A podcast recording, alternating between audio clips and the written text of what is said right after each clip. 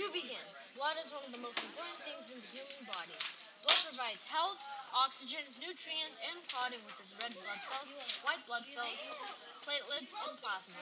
This is important because blood helps keep the human body alive. One day, a seven-year-old boy was walking to school.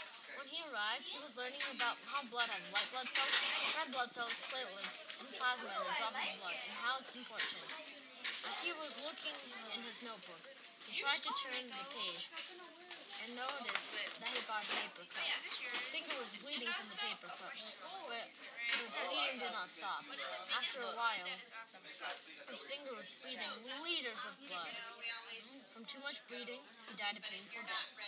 That is why we have platelets to protect you from bleeding to death from that one little paper cut. So platelets help heal blood so that you won't bleed to death. Blood provides platelets, white blood cells, red blood cells, and plasma. Red blood cells are a type of material in your blood.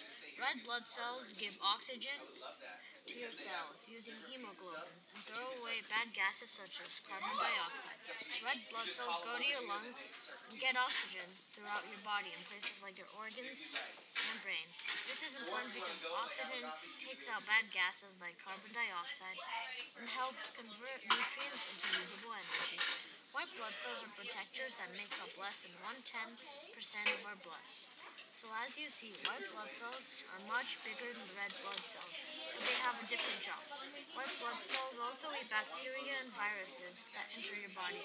This is important because bacteria are ready are ready to infect your body at any time. White blood cells eat them to prevent you from being sick. Plasma is a liquid that makes up more than one half of your blood.